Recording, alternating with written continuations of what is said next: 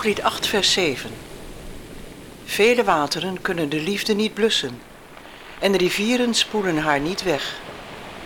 U luistert naar Verbonden voor het Leven Radio. Een eenvoudige bijbelstudie over het huwelijk, zoals God het bedoeld heeft.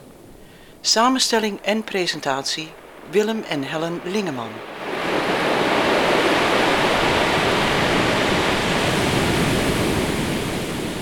In de vorige uitzending zijn we geëindigd met artikel 168 van het Nederlands Burgerlijk Wetboek.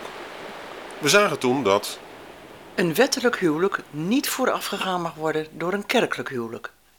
dat was de samenvatting. In het bedoelde artikel staat het zo. Geen godsdienstige plechtigheden zullen mogen plaats hebben voordat de partijen aan de bedienaar van de eredienst zullen hebben doen blijken dat het huwelijk ten overstaan van de ambtenaar van de burgerlijke stand is voltrokken. Het is een voorganger, dus ten strengste verboden om een huwelijk kerkelijk in te zegenen als het bruidspaar niet eerst in het gemeentehuis is geweest. Doet hij dit wel, dan loopt hij de kans op een geldboete. En als hij na een vastgestelde overtreding nog een keer over de schreef gaat, dan kan hij ook nog maximaal twee maanden hechtenis tegemoet zien. Dat betekent dus dat de voorganger, voorafgaand aan de dienst waar een huwelijk ingezegend wordt, goed moet verifiëren of de huwelijksvoltrekking in het gemeentehuis heeft plaatsgevonden. Als dit niet gebeurt, kan de dienst niet doorgaan. Anders is die voorganger wettelijk strafbaar, zoals we zagen. In april 2001 werd artikel 130 van het Burgerlijk Wetboek gewijzigd en werd de status van het huwelijk voortaan aangeduid als een verbintenis van mensen van verschillend of gelijk geslacht. Met deze wetswijziging werd een fundamentele scheppingsorde losgelaten. Na Nederland lieten ook andere Europese landen, Canada, verschillende staten in Amerika, Argentinië en Zuid-Afrika Gods geboden los op dit gebied. Het is onze overheid die met instemming van het CDA abortus legaliseerde, euthanasie toeliet en prostitutie goedkeurde door in het jaar 2000 het bordeelverbod op te heffen. Kortom, Nederland heeft een overheid die, net als Napoleon, geen enkele boodschap heeft aan Gods geboden, maar wel bepaalt in welke volgorde christenen hun huwelijk zullen vastleggen. Het was Satan, de grote tegenstander van God, gelukt dit belangrijke deel, dit getuigenis, deze afspiegeling van de relatie van Jezus Christus en zijn gemeente in handen te krijgen. De wereldse staat maakt uit hoe er getrouwd wordt. Zij stoort zich niet aan de schepper van het leven en aan zijn wil en handelt daarmee geheel in de lijn van Napoleon Bonaparte. Een veel gehoord argument om in het gemeentehuis je huwelijk te laten voltrekken wordt gebaseerd op Romeinen 13. In dit hoofdstuk lezen we dat we de overheid moeten gehoorzamen. Paulus schrijft in Romeinen 13 vers 1 en 2 Elke ziel zij aan de over haar gestelde overheden onderdanig. Want er is geen overheid dan door God. En die er zijn, zijn door God ingesteld. Wie zich dus tegen de overheid verzet, weerstaat de instelling van God. En zij die weerstaan, zullen een oordeel voor zichzelf ontvangen. Zelfs als we denken dat we met deze tekst de overheid moeten betrekken bij onze huwelijkssluitingen, houdt dit niet automatisch in dat de burgerlijke stand ons huwelijk ook kan ontbinden. Er is niets op tegen om je verbintenis op het gemeentehuis vast te laten leggen. Maar verder gaat het dan ook niet. Het zijn Gods regels die doorslaggevend zijn. Deze verbinden en ontbinden. Tot zover een stukje geschiedenis en de rol van de overheid bij de huwelijksvoltrekking. Wat is de hedendaagse praktijk met betrekking tot een echtscheiding? In onze huidige maatschappij is het relatief gemakkelijk een huwelijk te ontbinden. Er zijn procedures, speciale echtscheidingsadvocaten en regelingen om op een nette manier de kinderen verder op te voeden.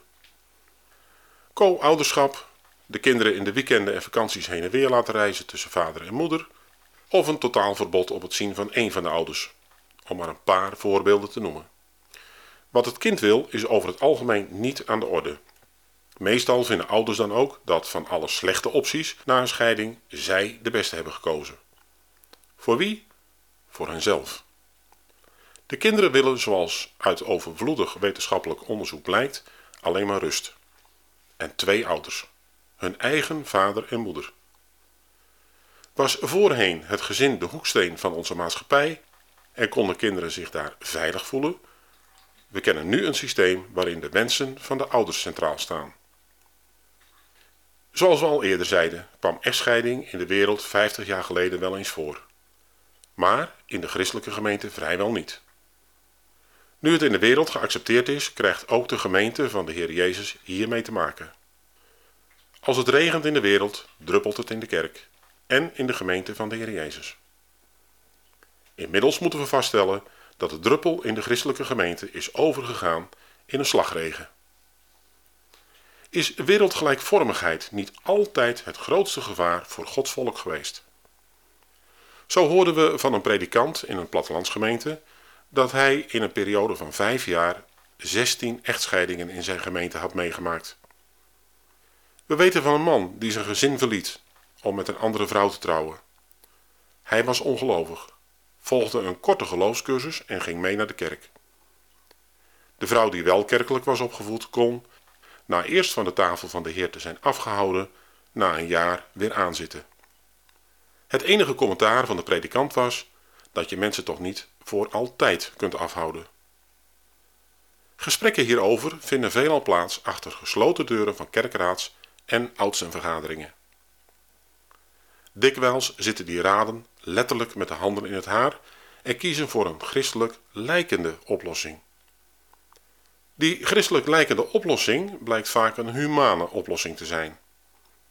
De mensen waar het om gaat mogen weer avondmaal vieren en niet zelden zal worden aangevoerd dat die personen in kwestie het toch al zo moeilijk hebben. Onze kerken en gemeenten zijn heel langzaam vervreemd van Gods woord. Een groot probleem is dat velen niet meer de nodige kennis hebben van wat God ons wil leren. Het vergaat veel hedendaagse christenen, zoals het volk Israël in de tijd van Hosea. Hosea 4, vers 6. Mijn volk gaat te gronden door het gebrek aan kennis. Als gevolg daarvan wordt gedegen onderwijs gemist. Studie over ons onderwerp komt binnen de gemeente zelden voor. Als zich dan een situatie van echtscheiding aandient, weten we niet meer hoe het verder moet. Ouderlingen en oudsten doen er alles aan om de scheidingsprocedure te stoppen. Maar veelal zijn de betreffende personen helemaal niet voornemens om bij elkaar te blijven. Hadden we maar beter Gods woord bestudeerd toen het nog rustig was. Als zich een situatie van hertrouwen in de gemeente aandient, herhaalt zich de hiervoor beschreven situatie met dit verschil dat men gewoon wil trouwen. Als de twee volhouden, gaan ouderlingen en oudsten uiteindelijk overstag en vindt na een burgerlijke huwelijksvoltrekking opnieuw de inzegening in de christelijke gemeente plaats. Tot grote vreugde van het paar wordt een zegen over hun huwelijk uitgesproken en gaan ze nadien gelukkig en tevreden naar huis. Herstel van het eerste huwelijk lijkt niet meer mogelijk. Alle banden met de eerdere relatie zijn formeel doorgesneden. Door bekrachtiging van het nieuwe huwelijk in het gemeentehuis en de inzegening in een kerk CQ christelijke gemeente. Het nu gesloten huwelijk heeft voor beide partners en hun omgeving de status van een echt huwelijk. Ze beloofden elkaar immers levenslange trouw. Maar deden ze dat ook al niet eens eerder? Aan iemand anders? Een argument dat vaak gehoord wordt is dat de twee nu echt getrouwd zijn en dus niet meer uit elkaar mogen. Er is dan immers opnieuw sprake van een echtscheiding. Maar is dat ook zo? Is het zo dat als twee mensen voor de tweede keer trouwen na een eerdere scheiding, ze niet meer uit elkaar mogen gaan omdat ze dan een nieuwe schuld op zich zouden laden? Ze hadden eerder toch ook al een levenslang verbond gesloten? Een eed. Uitgesproken voor God en zijn heilige gemeente?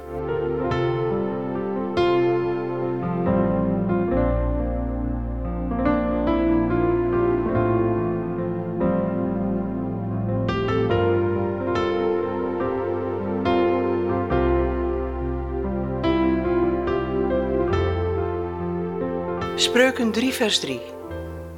Dat liefde en trouw u niet verlaten. Bind ze om uw hals, schrijf ze op de tafel van uw hart. U heeft geluisterd naar Verbonden voor het Leven Radio. Samenstelling en presentatie Willem en Helen Lingeman. Heeft u vragen naar aanleiding van deze uitzending? Dan kunt u contact opnemen via het reactieformulier op onze website www.verbondenvoorhetleven.nl of www.unitedforlife.eu. Zo de Heere wil graag tot de volgende keer.